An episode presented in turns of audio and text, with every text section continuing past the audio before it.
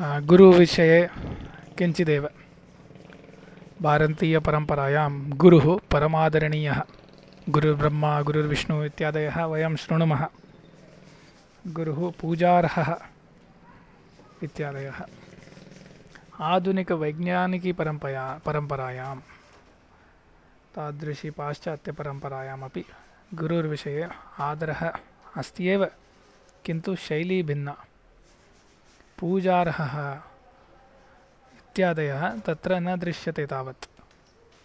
अपि च यथा भारते कथासु वयं शृणुमः यत् गुरुः किमपि वदेत्, तत् सत्यमेव, तत् पालनीयमेव, तद्, तस्, तद्विषये प्रश्नः न करणीयः इत्यादयः। आधुनिकपरम्परायां, वैज्ञानिकीपरम्परायां श्रूयते यत् गुरुः किमपि वदतु नाम।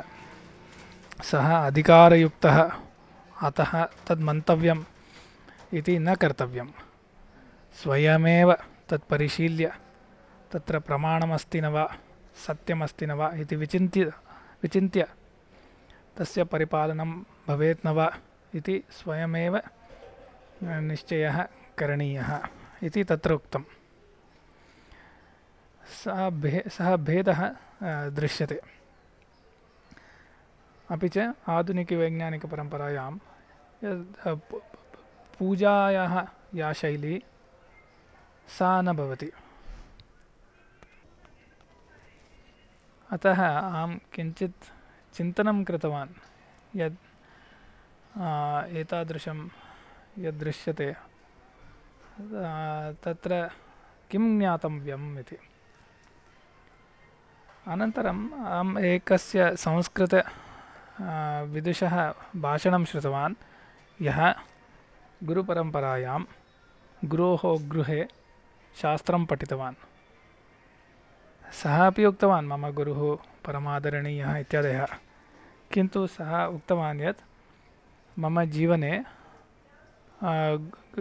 गुरोः निकटे यः वासः तत्र त्रयः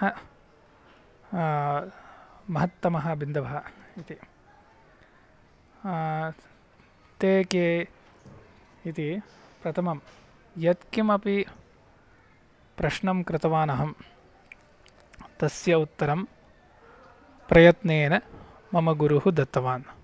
तत्र मूर्खः कः एषः प्रश्नः? किमर्थम् एतादृशः शङ्का करोति? अहं यत् उक्तवान् तत् सत्यमेव इत्यादयः मम गुरुः कदापि न उक्तवान् इति।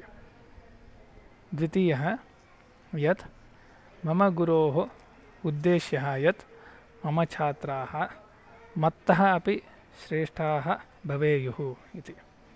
अतः गुरुः यद् गोपनीयं मत्वा न पाठयति इत्यादयः यत् कथासु श्रूयते तद् अहं न अनुभूतवान्।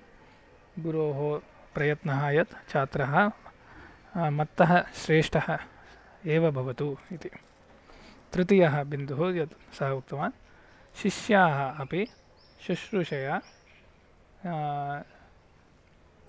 शुद् शुद्धबुद्ध्या सर्वं श्रुतवन्तः इति अपि च यत्किमपि श्रुतवन्तः तस्य कः अर्थः? किमर्थम् इति प्रश्नान् कृत्वा एव श्रुतवन्तः।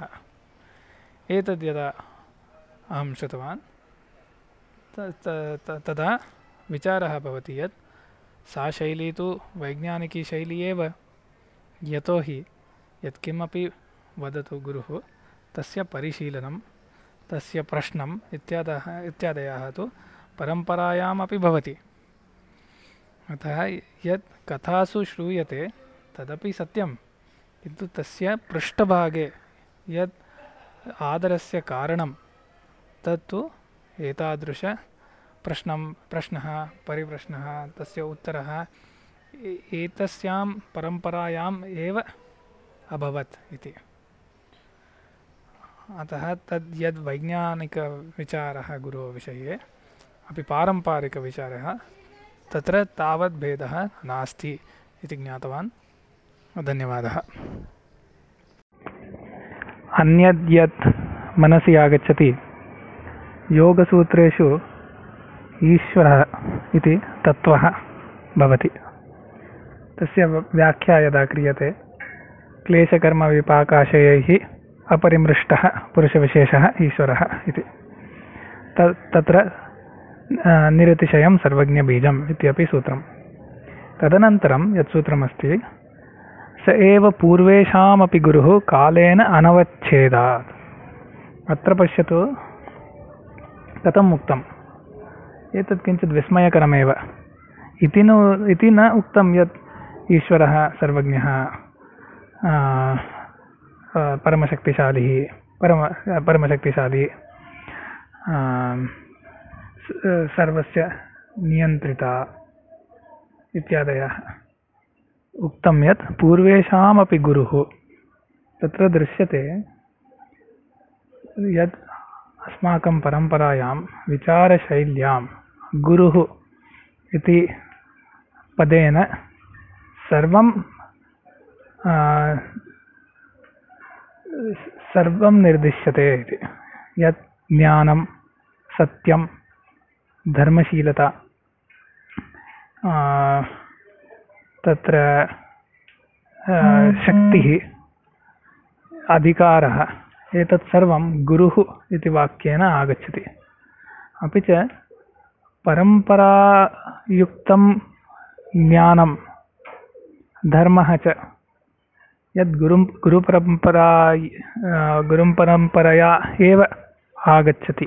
अतः यदा तत्र उक्तं पूर्वेषामपि गुरुः कालेन अनवच्छेदात् इति लघुसूत्रेण एव एतत् सर्वं गृह्यते इति। एतदपि गुरुतत्त्वस्य वैशिष्ट्यम् इति। धन्यवादः